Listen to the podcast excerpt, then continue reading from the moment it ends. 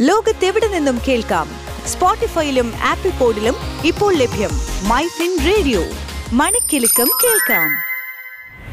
Welcome to daily market watch. നമസ്കാരം. പ്രതിദിന വിപണി അവലോകനത്തിലേക്ക് സ്വാഗതം. ആഗോള വിപണികളിലെ വളരെ മോശം ട്രെൻഡിനൊപ്പം ഇന്ത്യൻ ഓഹരി വിപണിയിലും കനത്ത നഷ്ടം നേരിടുന്നു. സ്ഥിരമായി തുടരുന്ന വിദേശ നിക്ഷേപ സ്ഥാപനങ്ങളുടെ പിൻവലിയിലും ക്രൂഡ് ഓയിൽ വിലയിലെ കുതിപ്പും ഇതിന് കാരണമാണ്. രാവിലെ പതിനൊന്ന് മുപ്പതിന് സെൻസെക്സ് ആയിരത്തി ഒരുന്നൂറ്റി അൻപത് പോയിന്റ് ഇടിഞ്ഞ് അൻപത്തിമൂന്നായിരത്തി അമ്പത്തിയെട്ടിലും നിഫ്റ്റി മുന്നൂറ്റമ്പത് പോയിന്റ് താഴ്ന്ന് പതിനഞ്ചായിരത്തി എണ്ണൂറ്റി തൊണ്ണൂറിലും എത്തി.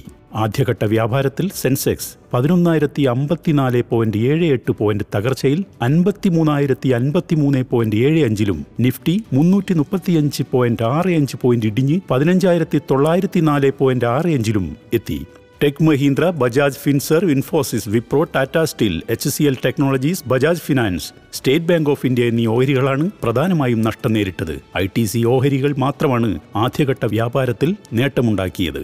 Asian വിപണികളായ Seoul Shanghai Hong Kong Tokyo എന്നിവയെല്ലാം നഷ്ടത്തിലാണ് വ്യാപാരം നടത്തുന്നത്. അമേരിക്കൻ വിപണിയും ഇന്നലെ നഷ്ടത്തിലാണ് വ്യാപാരം അവസാനിപ്പിച്ചത്. പണപ്പെരുപ്പ ഭീതിയിൽ രണ്ടായിരത്തി ഇരുപതിന് ശേഷമുള്ള ഏറ്റവും മോശം വിൽപ്പനയാണ് യു മാർക്കറ്റിൽ കണ്ടതെന്ന് ഹോം സെക്യൂരിറ്റീസ് മേധാവി മോഹിത് നിഗം പറഞ്ഞു. അന്താരാഷ്ട്ര വിപണിയിൽ ബ്രന്റ് ക്രൂഡോയിൽ വില ഒന്ന് പോയിന്റ് ആറ് ഒന്ന് ശതമാനം ഉയർന്ന് ബാരലിന് നൂറ്റി പത്ത് പോയിന്റ് എട്ട് ഏഴ് ഡോളറായി. ഓഹരി വിപണി വിവരങ്ങൾ പ്രകാരം വിദേശ നിക്ഷേപ സ്ഥാപനങ്ങൾ ആയിരത്തി ഇരുന്നൂറ്റി അമ്പത്തിനാല് പോയിന്റ് ആറ് നാല് കോടി രൂപ വിലയുള്ള ഓഹരികൾ ഇന്നലെ വിറ്റഴിച്ചു. Mehta securities vice president Prashant Tapse പറയുന്നത് വഷളാകുന്ന സാമ്പത്തിക നില ഉയരുന്ന പണപ്പെരുപ്പം മാന്ദ്യഭീതി യു എസ് ഫെഡ് കൂടുതൽ നിരക്കുയർത്താനുള്ള സാധ്യത എന്നിവയെല്ലാം വിപണികളെ മുൾമുനയിൽ നിർത്തുന്നുവെന്നാണ് നിരാശ ജനിപ്പിക്കുന്ന മറ്റൊരു പ്രധാന കാര്യം വിദേശ നിക്ഷേപകരുടെ തുടർച്ചയായ വിൽപ്പനയാണ്. ആഗോള വിപണികൾ അമേരിക്കൻ വിപണിയുടെ താളത്തിനനുസരിച്ച് ചലിക്കുന്ന കാഴ്ചയാണ് ഇപ്പോൾ കണ്ടുവരുന്നത്. എന്നാൽ അമേരിക്കൻ സമ്പദ്ഘടനയുടെ വളർച്ചാ സാധ്യതകൾ നിക്ഷേപകരെ ഏറെ ആശങ്കപ്പെടുത്തുന്നുമുണ്ട്. ഇത് ബുൾ മാർക്കറ്റിലെ വിലയിടിവായി കണക്കാക്കണോ അതോ ബെൽ മാർക്കറ്റിന്റെ തുടക്കമായി പരിഗണിക്കണോ എന്ന കാര്യത്തിൽ ഇതുവരെ വ്യക്തത വന്നിട്ടില്ല. വില കുറയുമ്പോൾ അമിതമായി വാങ്ങാവുന്ന സാഹചര്യമല്ല ഇപ്പോൾ ഉള്ളത്. മികച്ച ഓഹരികൾ അല്പാൽപം വാങ്ങുന്നതായിരിക്കും നല്ലതെന്ന് Geojit financial service chief investment strategist V K Vijayakumar പറഞ്ഞു.